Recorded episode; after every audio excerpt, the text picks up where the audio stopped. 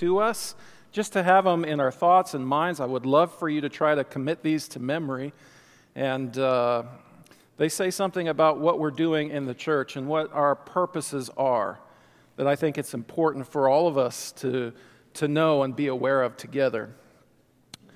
All authority in heaven and on earth has been given to me, therefore, go and make disciples of all nations, baptizing them in the name of the Father, and of the Son, and of the Holy Spirit, and teaching them to obey everything I have commanded you.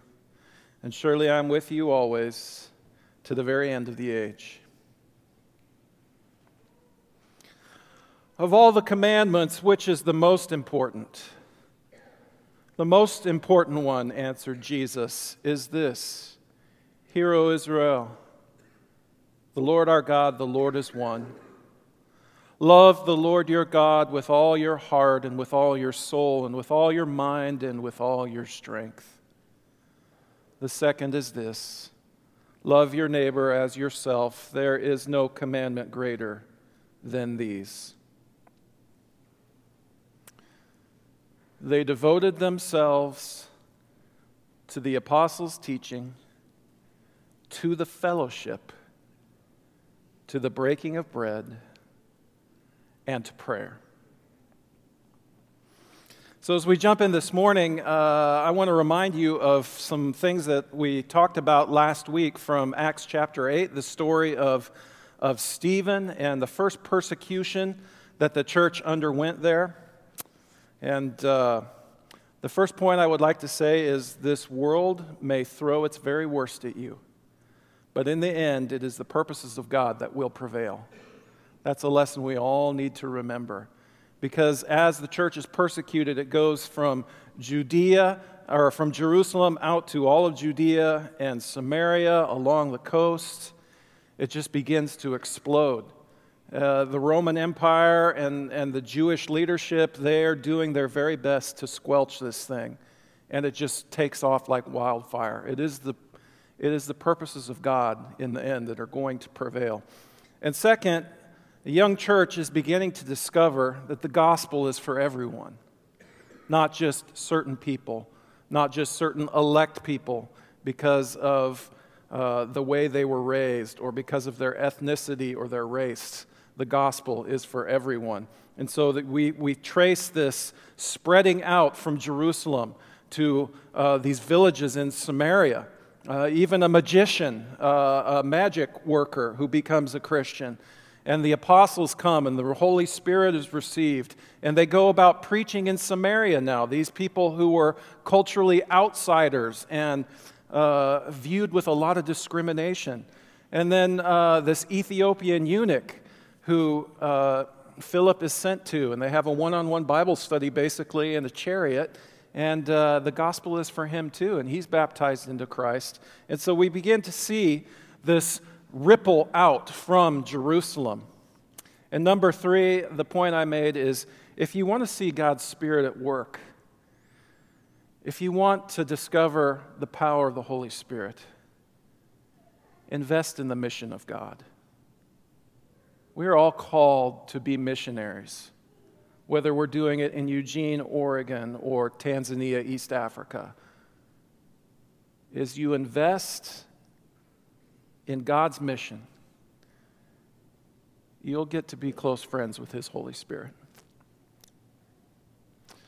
All right, so let's jump into chapter 9. Interesting text today. Meanwhile, Saul was still breathing out murderous threats against the Lord's disciples. He went to the high priest and asked him for letters to the synagogues in Damascus, so that if he found any there who belonged to the way, whether men or women, he might take them as prisoners to Jerusalem. So we've already noted this rapid progression in Saul from the guy holding coats at Stephen's death uh, his stoning to actively hunting down Christians and uh, throwing them into prison. And now Saul, the Christian hunter, hits the road to pursue these disciples that are spreading out, escaping persecution, and following them where they're taking the gospel, all of these different places. So they end up on the road to Damascus.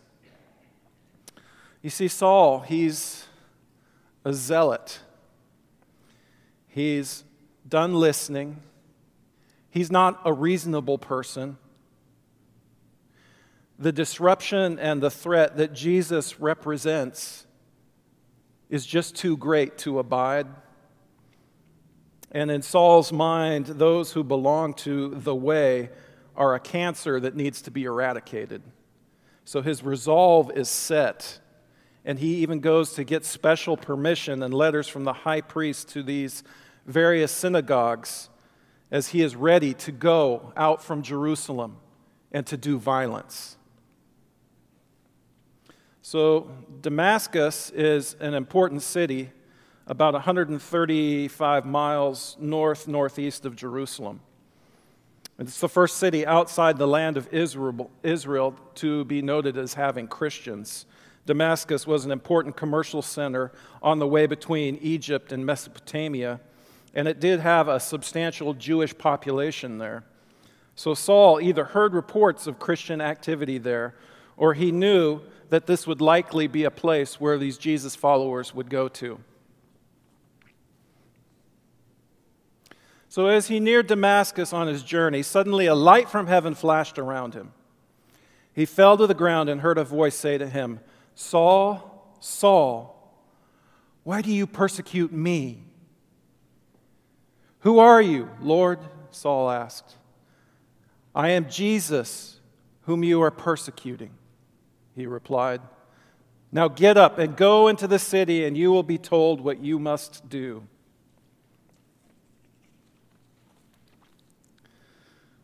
What would it be like in that moment to suddenly realize that you had been playing for the wrong team all along? So maybe I will talk a minute about football. What if you were a Beavers fan and you realize that the Ducks were the better team all along, and you really should have been rooting for them. It's a whole lot bigger than that. This is a religious zeal that Saul has that has become murderous. He is that passionate about it. And in a moment, he realizes that the God he has been seeking his entire life with his entire heart, mind, soul, and strength, he finds out that that is the God he has in fact been opposing.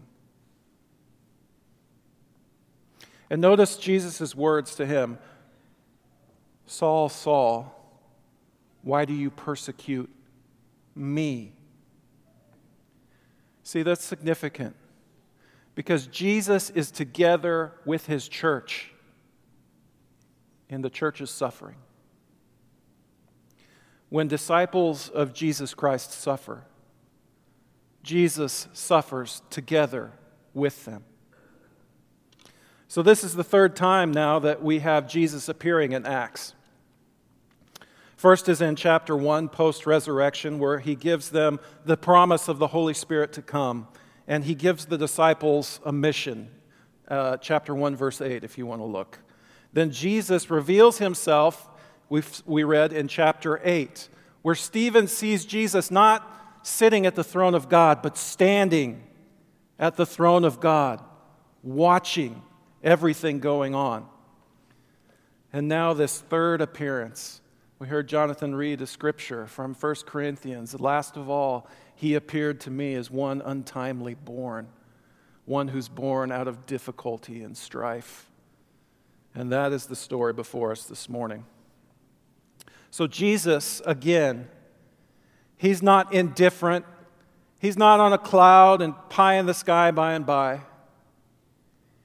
He is actively involved in the life of his church to the point when someone hurts the church, you are harming Christ.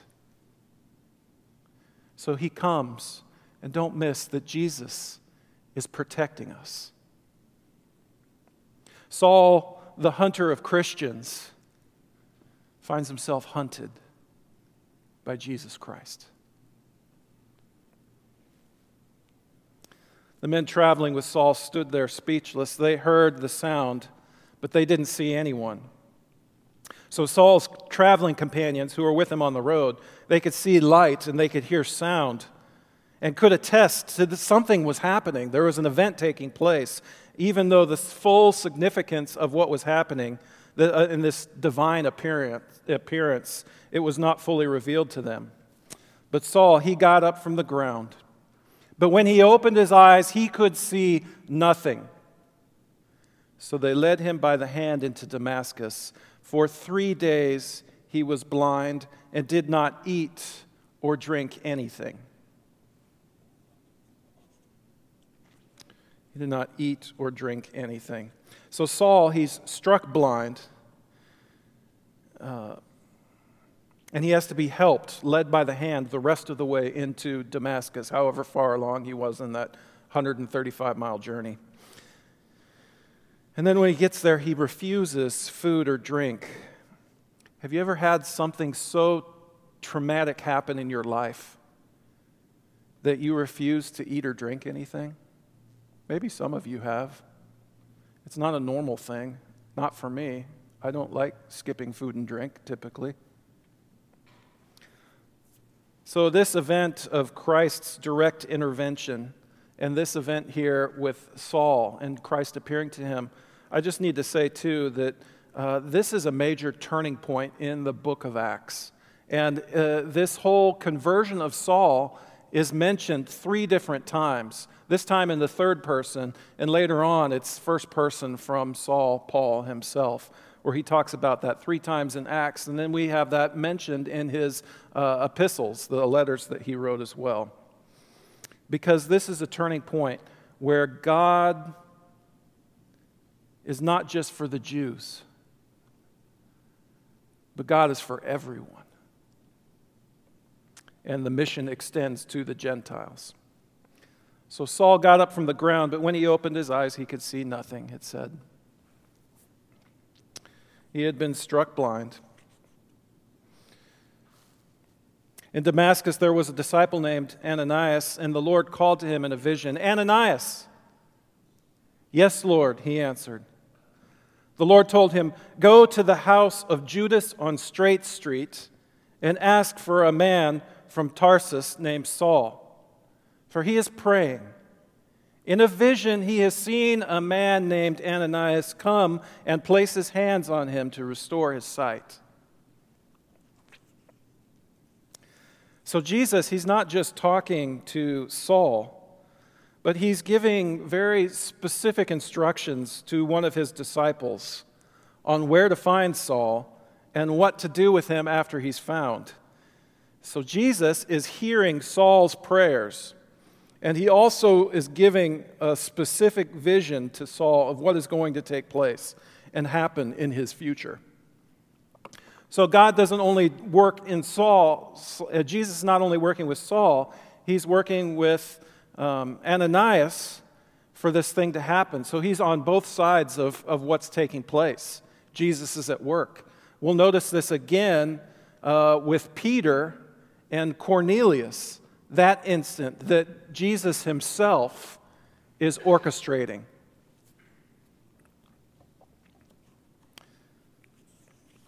I would like to have specific instructions like this.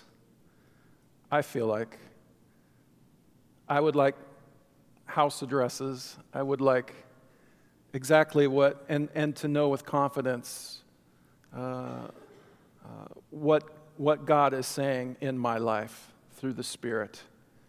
And so I think that this speaks something to maybe the character of this disciple.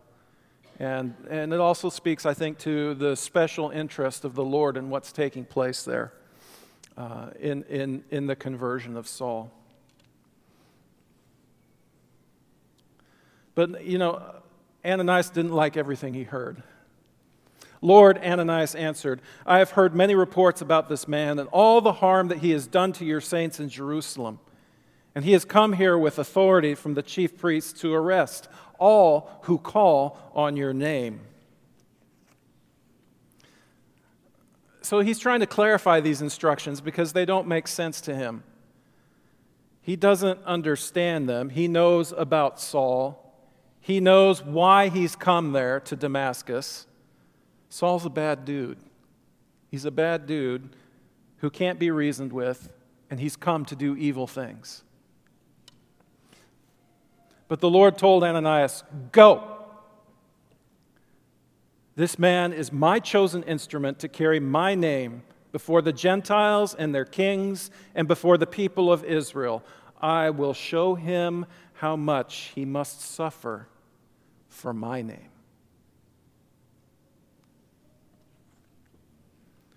So Jesus has a plan for Saul. And no one was expecting what Jesus was doing. Ananias, he, he obeys, he listens at this point. Uh, just, this is, this is a radical intervention of Jesus Christ into our reality and our day to day life after, after the resurrection. No one is expecting this. Saul was not expecting this. The traveling companions with Saul were not expecting this and didn't fully understand what was happening. Ananias did not expect this. The church was not asking God for this. Oh, please, Lord, take this hunter of Christians and let him be ours. We have no record of that being prayed. And especially, no one expected this among the Jewish leadership. They had a vision of small, uh, of small. they had a vision of Saul as an instrument uh, a weapon to be used against these disciples. Saul was their means of smiting Christians. Saul, the smiter of Christians. So, all that to say, Jesus has a vision. And he has a plan of how he's going to use this man's life. Can you get that? And I would like to tell you that Jesus has a vision and a plan for how He wants to use your life as well.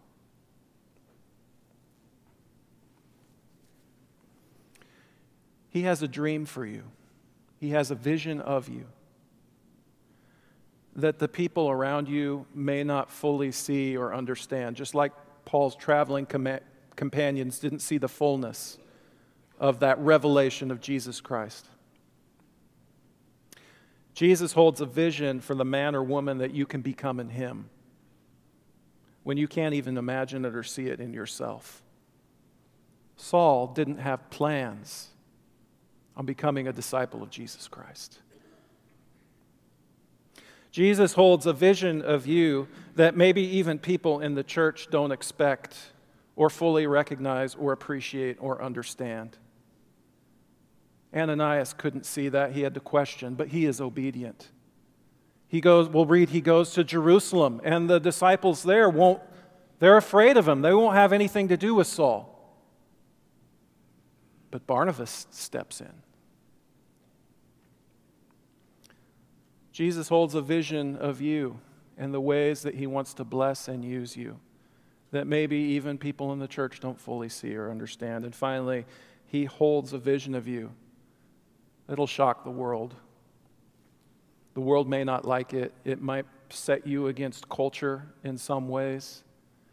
It may set you up for some difficulty that you have to experience.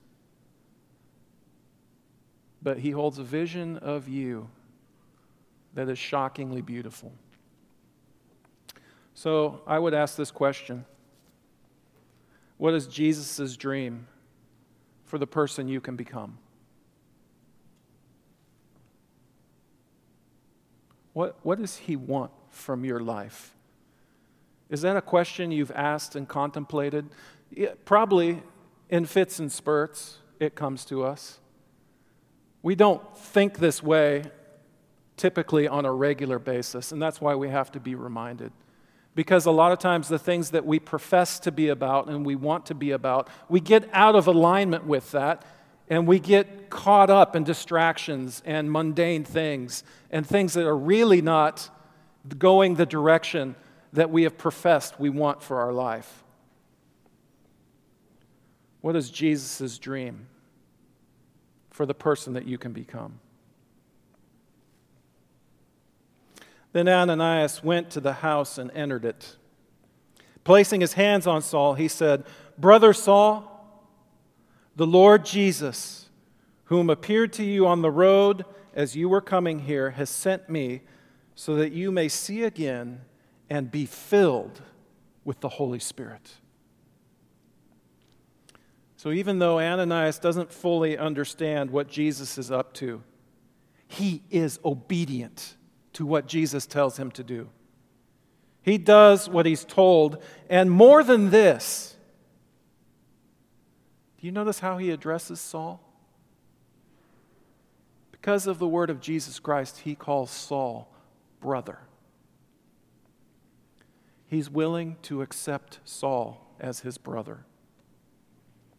And I think that Ananias' humble obedience through the laying on of hands on Saul and filling and um, Saul's being filled with the Holy Spirit so that the, uh, his eyesight is restored, I think there's great significance there. If you can listen like Ananias, if you can obey like Ananias, the Lord will use you in his mission. There's no doubt about it. Immediately, something like scales fell from Saul's eyes, and he could see again. He got up and was baptized, and after taking some food, he regained his strength. So it's interesting. Once again in Acts, we find an association between the Holy Spirit and baptism. You see, Saul hasn't had anything to eat or drink for three days, but in that moment, there's nothing more important to him than being baptized into Jesus Christ. Food and drink can wait. There's something bigger going on here. Saul spent several days with the disciples in Damascus. At once, he began to preach in the synagogues that Jesus is the Son of God. All those, all those who heard him were astonished and asked, Isn't he the, the man who was raised in cav- raising cav- raised havoc in Jerusalem among those who call on this name? And hasn't he come here to take them as prisoners to the chief priests? Yet Saul grew more and more powerful and baffled the Jews living in Damascus by proving that Jesus is the Christ. And after many days had gone by, the Jews conspired to kill him. But Saul learned of their plan. Day and night they kept close watch on the city gates in order to kill him. But his followers took him by night and lowered him in a basket through an opening in the wall. Uh, reminds me uh, in a way of uh, uh, uh, the story of Moses, a little baby being put in a basket and delivered. So there's great irony at work in what's taking place with Saul. Saul intended to arrest Christians in Damascus. And Damascus becomes the first place instead where he preaches the gospel of Jesus Christ. And the irony goes even deeper than this because Saul, the hunter of Christians, is captured by Jesus and then himself finds himself hunted and persecuted by the same Jews that he used to represent. They're after him now. So when he came to Jerusalem, he tried to join the disciples, but they were all afraid of him, not believing that he really was a disciple. I think any church that is under persecution knows that you have to be careful and thoughtful in the ways that you invite people into the community. And I don't fault these disciples for being cautious. My guess is in this group, the church is still small enough at this point, that some in that group had directly experienced or knew firsthand people who had been persecuted by Saul himself. So, how quickly would you take in someone who had harmed you or harmed someone that you loved?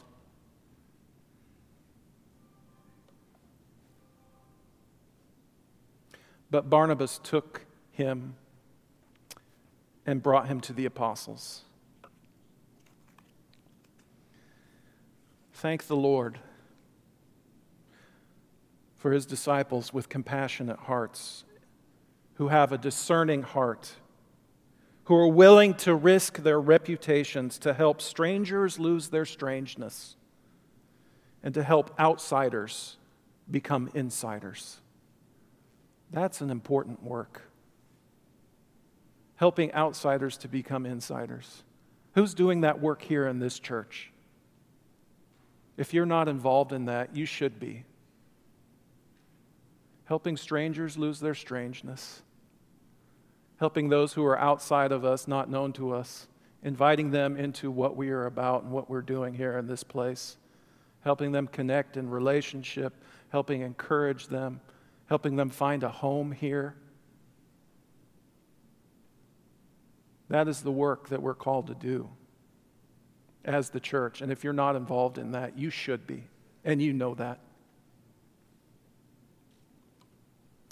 We all know that there are a lot of things in this world that are, would conspire to separate us from each other, that would cause us to fear and mistrust each other, to say, uh uh-uh, uh no thank you, you stay over there, I'll stay over here. Uh, this is a church for people like us and not for you. There's plenty in this world that will try to push in that direction. But Jesus, Jesus has a vision for each one of us, and He has a vision for this church that's big enough and strong enough to hold it all together. So I'm aware, this is just an aside, this is just Calvin now. I'm aware of a pretty broad spectrum of people's thoughts and opinions in this room and uh, political leanings, where we are as a church, uh, comfortable with where we're at, desiring more. Uh, there are things that we need to change. How do we, how do we get there in a responsible way? People who feel discouraged, people who are very encouraged. We're all over the place. And there's so much in this world that will say, you can't hold it all together. You're walking on a knife's edge. And any little mistake, you, there are people out of here. I've had it, we're gone.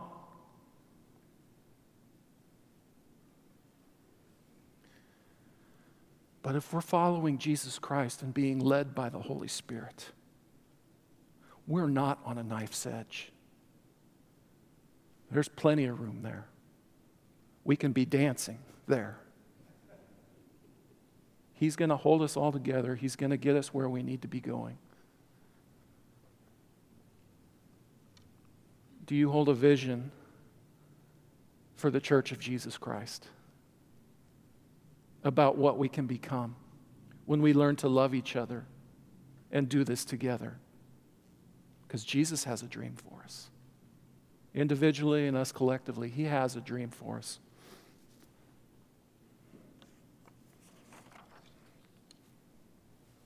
So, Barnabas, he told them how Saul, on his journey, had seen the Lord and that the Lord had spoken to him, and how in Damascus he had preached fearlessly in the name of Jesus. So, Barnabas whose name is Joseph, but he's given this name by the apostles, son of encouragement. He's in the encouragement business again. He's risking his reputation, taking a chance on Saul. Because Barnabas has faith big enough to know that Jesus Christ can change people's hearts.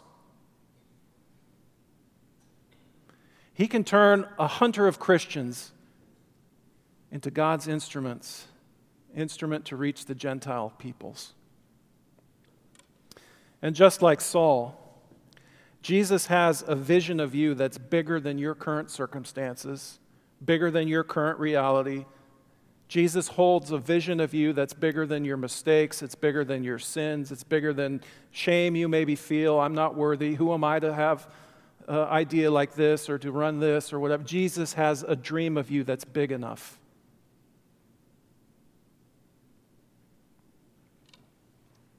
So here's something I would like you to do, and this may sound a little bit weird,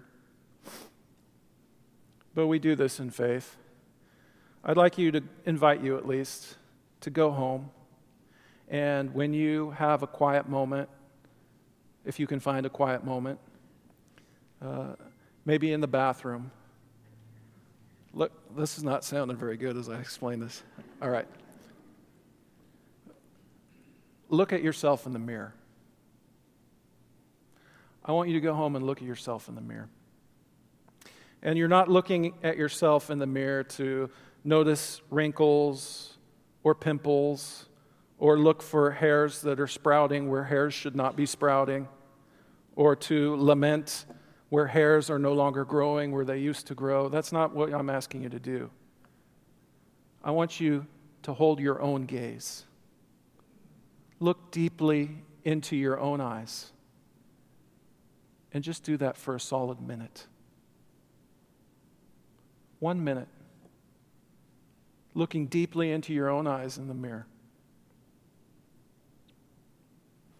And after a minute of silence and a minute staring at yourself, I want you to pray this out loud Jesus, what is your dream for my life? Jesus, what is your dream for my life? And then just continue to hold your gaze and do it for another minute. Two minute exercise, I'm asking you to do. From experience, I know some of you will laugh and some of you will cry.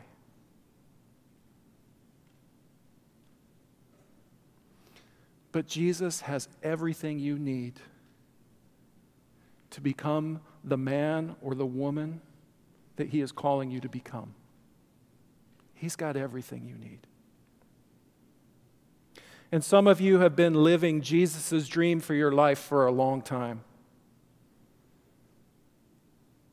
And to you, I say, further on and further in, there's more for us. And God will use you in ways that you've never even maybe considered, like Ananias or a Barnabas, to encourage a Saul who's in the process of becoming a Paul. Some of you have been resisting Jesus' dream for your life for a very long time.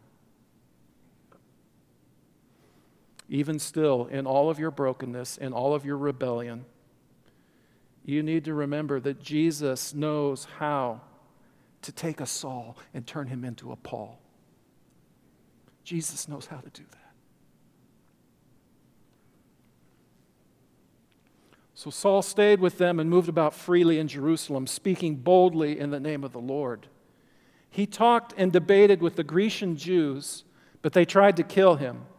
And when the brothers learned of this, they took him down to Caesarea and sent him off to Tarsus.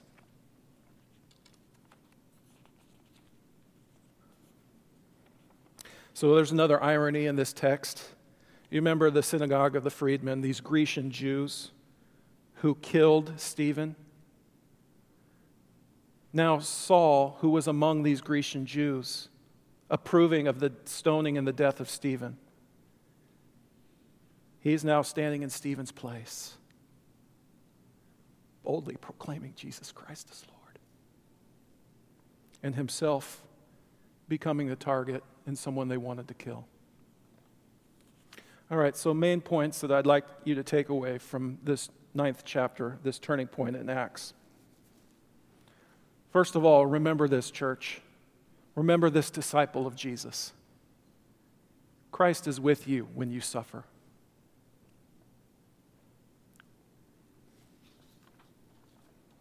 Jesus didn't say, Saul, Saul, why do you persecute them? He said, Saul, Saul, why do you persecute me? He is with us. Second point Jesus holds a vision of you and a dream of you that's probably a lot bigger and better than you can even see in yourself.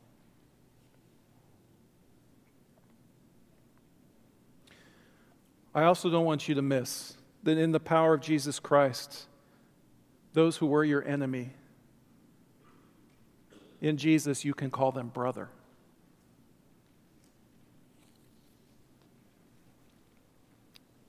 Jesus has everything you need to become the man or woman of faith he's calling you to be. Not only does he have the vision, he's got the funds in the bank account to, to cover the checks of the dream that he has written of who you can become in him.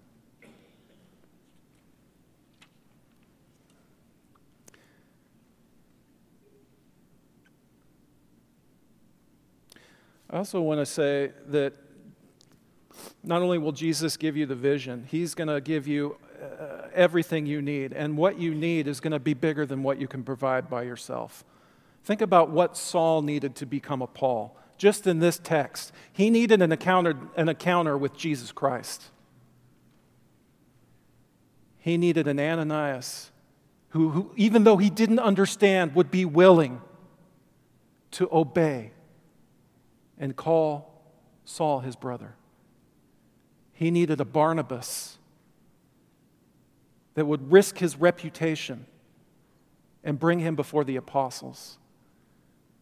And then he needed brothers to stand and sisters to stand around him and protect him, lowering him in baskets over city walls so he won't be killed, sending him on the road to Caesarea and then on to Tarsus so that he would not be killed other faithful disciples who are protecting him. You see the community there? You see what we're called to be as a church to each other and how we're called to function that way?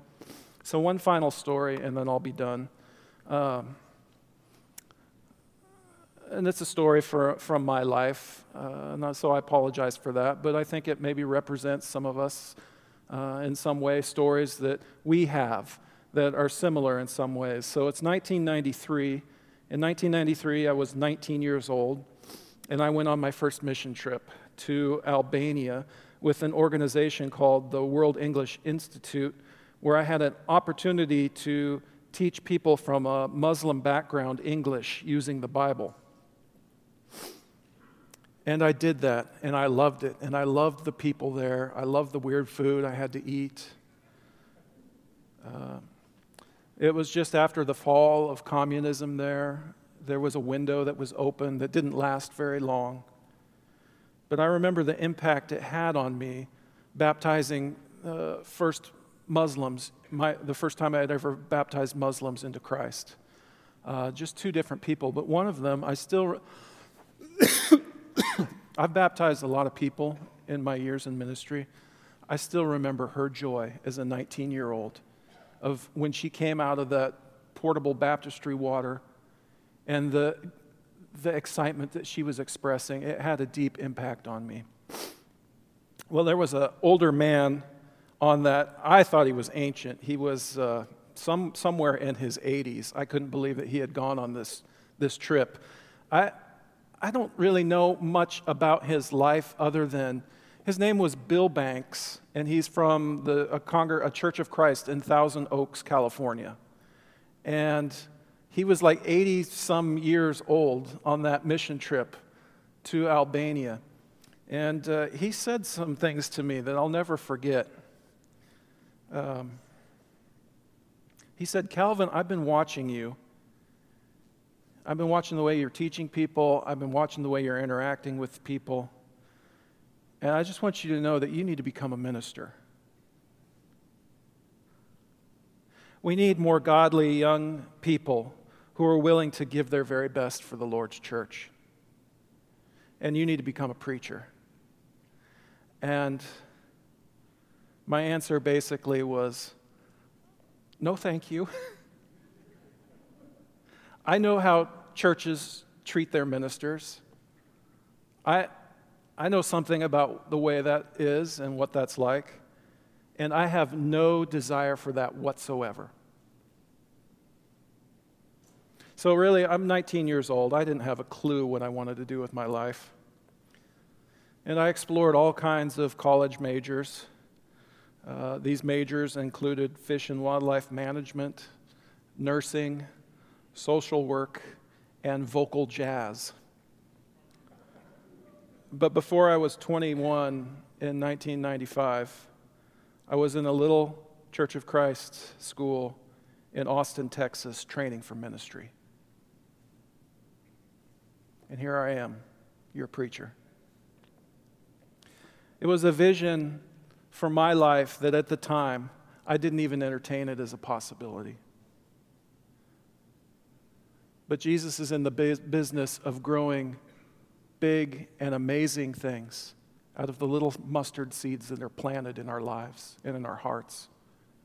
So I'll be forever grateful that the Lord spoke through this old guy from Thousand Oaks, California. And something I didn't want to hear and I didn't even entertain as a possibility. Jesus will help you become the very best version of yourself that He dreams of. He has everything you need to become that person. It's not easy, but He'll be there with you in it, even when they're suffering. And as you become a whole and complete human being, fully who God intended you and created you to be, you will discover that you get to be Jesus to those around you. Like Paul when he said, I've been crucified with Christ. Nevertheless, I live, yet not I, but Christ lives in me. That's the call and the dream that's set before us.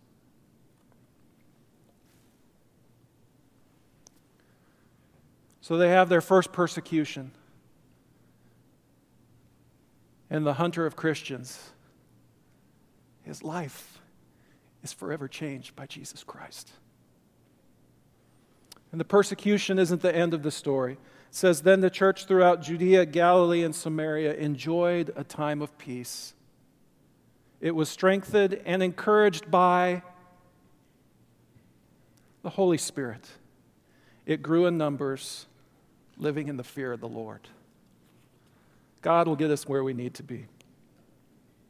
So I don't know how you hear these words this morning or what strikes you um, in this message, but as always, uh, we are in the business of making disciples here and encouraging one another. So if you have a prayer need or want to put on the Lord in baptism, we give you that opportunity while we stand and sing together.